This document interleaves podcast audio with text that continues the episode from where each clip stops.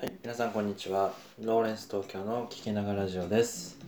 えこのラジオでは私が会社員から独立をするために日々情報収集しているえマーケティングのニュースやライフスタイルのことについてながらで聞けてゆるいけどちょっと意識高いっていうのをコンセプトに配信してるラジオです。皆さんおはようございます。えー今日は日曜日ということで新しい一日が始まりましたね。あの気持ちよく晴れていてとてもいい天気があのあって気分がいいですよね。今日も素敵な一日にしていきましょう。えっ、と今日はですねあのブログの方で、えっとオーディオブックっていうあのこう本を耳で聞いてあの読むっていう、まあ、新しいこうなんていうんですかね技術があのあるんですけどもそれについてあのブログで記事を作りましてであのとてもいいサービスだなと思いましたので今回あのポッドキャストの方でもあの気づいた点を共有したいと思います。でブログ記事の方は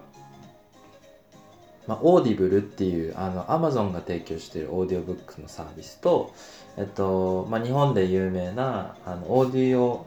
ブック .jp っていうそ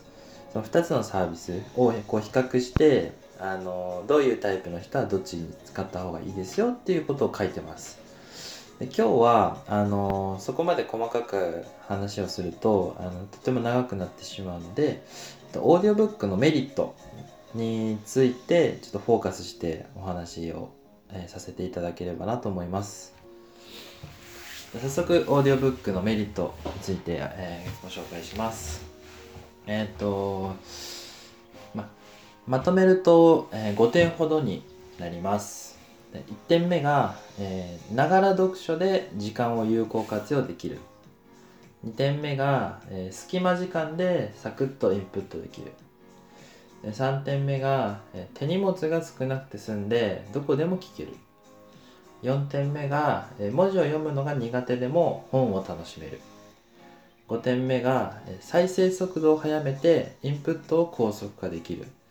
これがオーディオブックのメリットかなっていうふうにあの私は思ってます。あの具体的にこの5点がどういうお話なのかっていうのをあの簡単に、えー、と共有させていただきます。で1点目はですねあのながら読書。で時間を有効活用できるってことなんですけどもやっぱりその耳で聞きながらあの、まあ、家事をしたりあのなんていうんですかね仕事したりあの耳で聞いているだけでこう情報が入ってくるっていうその両立ができるんですよね他のやってる作業と。だからとてもその要は本をこう紙で読んでる状態は本をこう読むっていうことに集中しなきゃいけないんですけどあの聞きながら読書ができるとすればあのとても効率がいいってそういう話ですね。まただ最初はその作業してる時間作業とこの読書っていうのをこう同時並行でやるのでちょっと大変だと思うのでこれはあのこうやっていくうちだと思いますね例えば散歩しながら聞くとかだったら全然その読書に集中できると思うんでそういう部分から始めてみるといいと思います。あとはこうお皿洗ってる時とかですね。そういう時間を有効活用してみましょ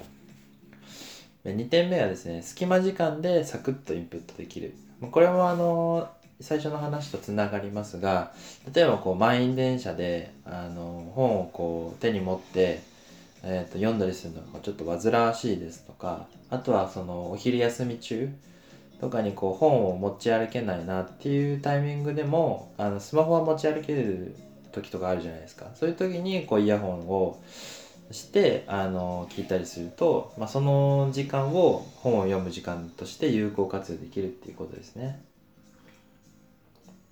で3点目が、えーと、手荷物が少なくて済むどこでも聞けるってことなんですけどやっぱりあの紙の本って一番そのかさばるじゃないですか。で、えっと、最近その Kindle とかが出てあのこうより小スペースといいますかあの何も持たなくてあその Kindle だけあればいろんな本を持ち歩けるっていう状態になったかと思うんですけどその次の段階としてもうスマホの中に本入あの本をデータがもう入っててでもう紙ですらないんですよね。なのでもうスマホで聞くだけで OK っていう感じであの手荷物が余計より少なくなると。で4点目があの文字を読むのが苦手な人でも本を楽しめるってことなんですけどあのやっぱり活字をこう追っかけるのってこう疲れる疲れてる時はちょっとしんどいですよね。でも読みたい本はあったりこうこの本は今日あの今月中にインプットしたいとかあとはその何て言うんですかね。文字をこう追っかけるだけですすごい大変な本とかってあると思うんですけど例えばそのすごい分厚い本。あの例で言うとその「サピエンス全史」ですとかそのユバユバル・ノア・ハラリさんのああいうこう長くてあの結構話も難しいような本だとあのとってもその何ていうんですかね文字で追っかけるのがすごく辛いっていう人はたくさんいると思うんですね。でそれでそういう場合でもあの音声であの内容をこう聞くとえっと本を読むよりもや楽なんですよね。ずっとこう受け身で OK だから。で中身内容をそこそこ理解できればいいっていう程度の場合であればやっぱりその音声だけでも十分内容って把握できると思うんであの本を文字を読むのが苦手な人とかこう苦手意識がある人でもあの全然もいいのかなむしろそういう人にとって活用してほしいものなのかなというふうに思ってます。であの今日の、えーとこのポッドキャストの概要欄のところにそのイワルノア・ハラリさんとかのそのオーディオブックの、えーと、無料で体験できるあのリンクを貼っておきますのでそれをちょっと使ってみてあのどんな感じなのかなっていうのを試してみるといいかもしれないですね。